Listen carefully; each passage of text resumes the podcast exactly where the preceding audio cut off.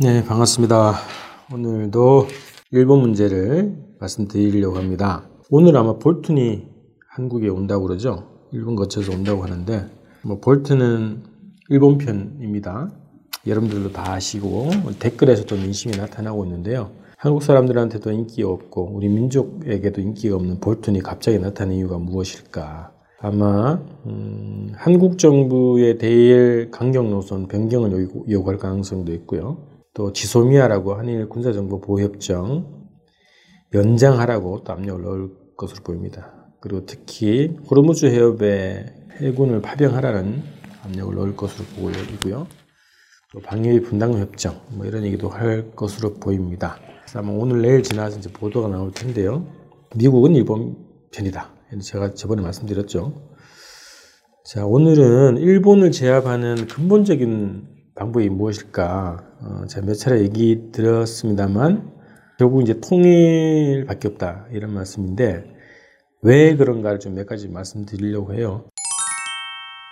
우선은 이게 이제 일본의 도발, 어, 이게 이제 어제 오늘 일이 아니지 않습니까?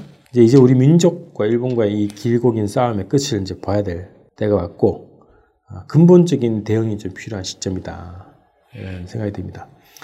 우리 민족에 대한 일본의 침략, 도발, 약탈, 사륙, 이게 어제 오늘 일이 아니고요. 그 범죄 역사에 대해서 언제 한번 진심으로 사과한 적도 없고, 물질적, 정신적, 역사적 피해에 대해서 제대로 배상을 한 적도 없고, 오히려 과거사를 왜곡하고 은폐하고 축소하는 것을 넘어서 적반하장식으로 목에 핏대를 세우면서 호시탐탐 재침략을 노리고 있는 것이 일본의 군국주의 세력입니다.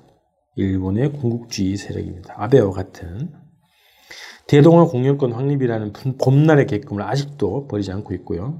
한반도를 그 첫 디딤돌로 삼으려는 일본 무리들의 야욕은 오늘도 내일도 변함이 없습니다.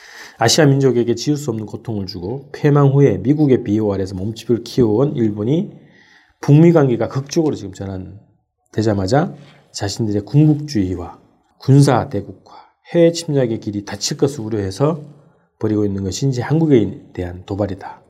이 자들은 한국 정부를 친일 정부로 바꾸고 반북 대결 동맹을 꾸려서 한반도와 아시아 진출의 길을 다시 열려는 것이 근본 목적이라고 생각합니다. 남북 분단, 대결과 긴장의 한반도를 유지하는 것이 또 그것을 명분으로 몸집을 키우고 평안법을 바꾸고 해외 침략의 분위기를 선동하는 것. 그래서 여차하면 미일 중심의 한반도 통합을 노리고 아시아로 진출하겠다는 것이 일본 군국주의자들의 꿈입니다. 이들의 꿈이 실현될 리는 만무합니다만 이자들의 방해에 적극 대처하지 않으면 한반도의 평화 통일 그만큼 우여곡절을 겪을 수밖에 없고 늦어질 수밖에 없습니다. 또다시 그런 고통을 당할 수 없겠죠. 그리고 한국에는 또다시 박근혜 잔당들이 권력을 장악하는 비상사태까지 벌어질 수도 있다는 겁니다. 그래서 어, 더 이상 우리가 밀러, 물러설 수도 없고 어, 아무리 큰 고통을 동반하더라도 반드시 근본적인 문제 해결책을 찾아야 된다 이겁니다. 그래서 이제 한반도 문제를 해결하고 일본의 책동을 제압하는 근본적 방향을 결단해야 되는데 그것이 바로 한반도 한반도 통일이라고 하는 겁니다. 한반도 통일 강국 탄생이 일본의 군국주의자, 침략주의자들을 제압하는 결정적인 한방이다 이렇게 생각합니다. 자, 이유를 한 네 가지 정도로 정리를 해봤는데요. 자, 우선 한반도가 통일이 되면 더 이상 분쟁, 긴장, 대결 뭐 이런 것이 사라지는 한반도가 된다면 어, 일본의 군사 대국과 환경 환경과 명분이 축소되거나 사라지게 되겠죠. 그래서 그 분단이라고 하는 그 틈새 무지리 공간 자체가 없어지는 겁니다. 그리고 북한을 핑계로 삼으려고 하는 삼아왔던 일본의 군국주의자들의 명분 자체가 사라질 수밖에 없다. 그리고 한반도 통일이라고 하는 것은 결국 이제 주한미군 철수를 동반하는 거겠죠. 그러면 주한미군이 한반도에서 떠나서 가깝게는 일본까지 밀리게 될 겁니다. 그럼 미국과 일본이 고립된 형국으로 가겠죠. 그리고 미군이 철수가 된다는 것은 한반도에 대한 미군의 영향력이 축소가, 축소가 된다는 거고, 동아시아에 대한 영향력, 그리고 세계 패권에 대한 영향력이 축소될 수밖에 없다고 하는 겁니다. 그래서 미일 동맹 자체도 불안정하는 거죠. 미일 동맹 자체가 미국의 군사 패권에 기반한 동맹이기 때문에 미일 동맹은 불안정해질 수밖에 없다. 주일 미군, 특히 오키나와에 주둔하고 있는 미군들도 철수할 수 있는 길이 열릴 가능성이 높다. 이렇게 보여집니다. 두 번째로 일본이 국제사회에서 행사하고 있는 국제적인 주도권 혹은 영향력 자체가 상실된다 이런 겁니다. 자, 독도 문제, 동해 문제에서 미국이 일본을 지원했죠. 국제사회에서도 이 문제에 대해서 어, 한국을 전폭적으로 지지하지 않습니다. 이런 조건에서 일본이 주도하고 있던 이 독도 문제, 동해 문제 등등에 대한 문제에 대한 국제적 주도권 이런 것이 약화되거나 상실될 가능성이 높다 입니다. 왜 한반도 통일 강국이 독도 문제를 공동 대응을 하게 되고 동해를 동해로 공동을 명명하게 된다면 국제적 여론 자체가 바뀔 수 있겠죠. 국제기구도 태도가 달라질 수 있을 겁니다. 그만큼 일본의 영향력이 축소될 수 있다. 이런 거고요. 또 이렇게 되면 국제적 영향이 축소되는 데 따라서 일본의 과거사 반성과 배상 압력이 더 거세질 것이다. 어, 지금 현 조건에서도 미국 그 의회에서 그 위안부 문제라든가 이런 문제에 대해서 일본의 사자 배상을 촉구하는 상황 아닙니까? 유엔 인권이사에서도 마찬가지고요. 그런 결의들이 나오고 있지 않습니까? 이런 것 여론이 더 커지겠죠. 그래서 일본에 대한 사죄와 배상 압력이 더 커질 것이다. 통일 강국, 통일 정부의 국제적 발언력과 입지가 당연히 강화되겠죠. 어, 그렇게 되면 자연스럽게 일본의 입지는 축소될 수밖에 없다는 겁니다.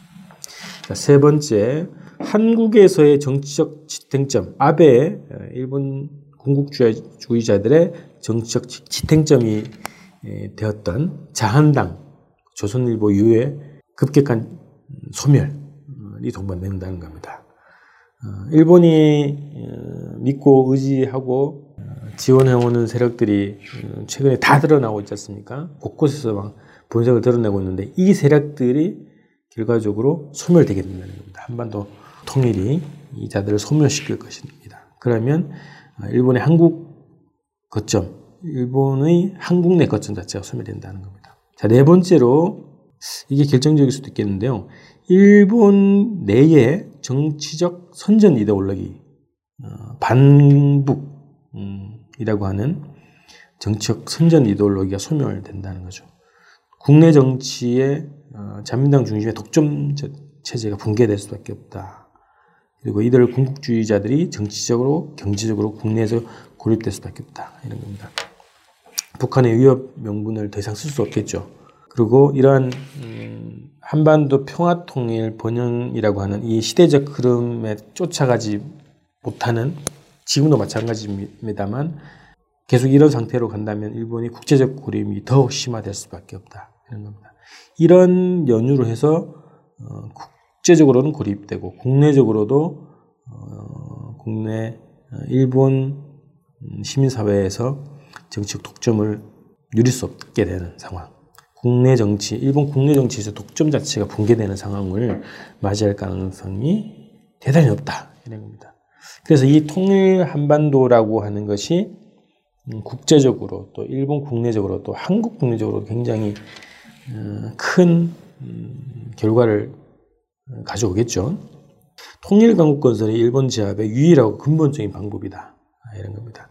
통일 강국을 현실화시키는 것은 결국 우리의 결심과 결단에 달려 있습니다. 자, 우리가 음, 지금 불매 운동도 하고요, 여행 가지 않는 운동도 하고, 또 그 문재인 정부를 응원하는 운동도 하고, 또 어, 친일 전당들, 어, 조선일보 그리고 자유한국당을 청산시키자고 하는 운동을 정말 적극적으로 하고 있지 않습니까? 그리고 촛불 집회도 지난주부터 시작이 됐고, 근데 이 앞으로 우리가 어, 일본의 도발을 제압하고 근본적인 문제를 해결해 나가는 과정은 굉장히 험난할 겁니다.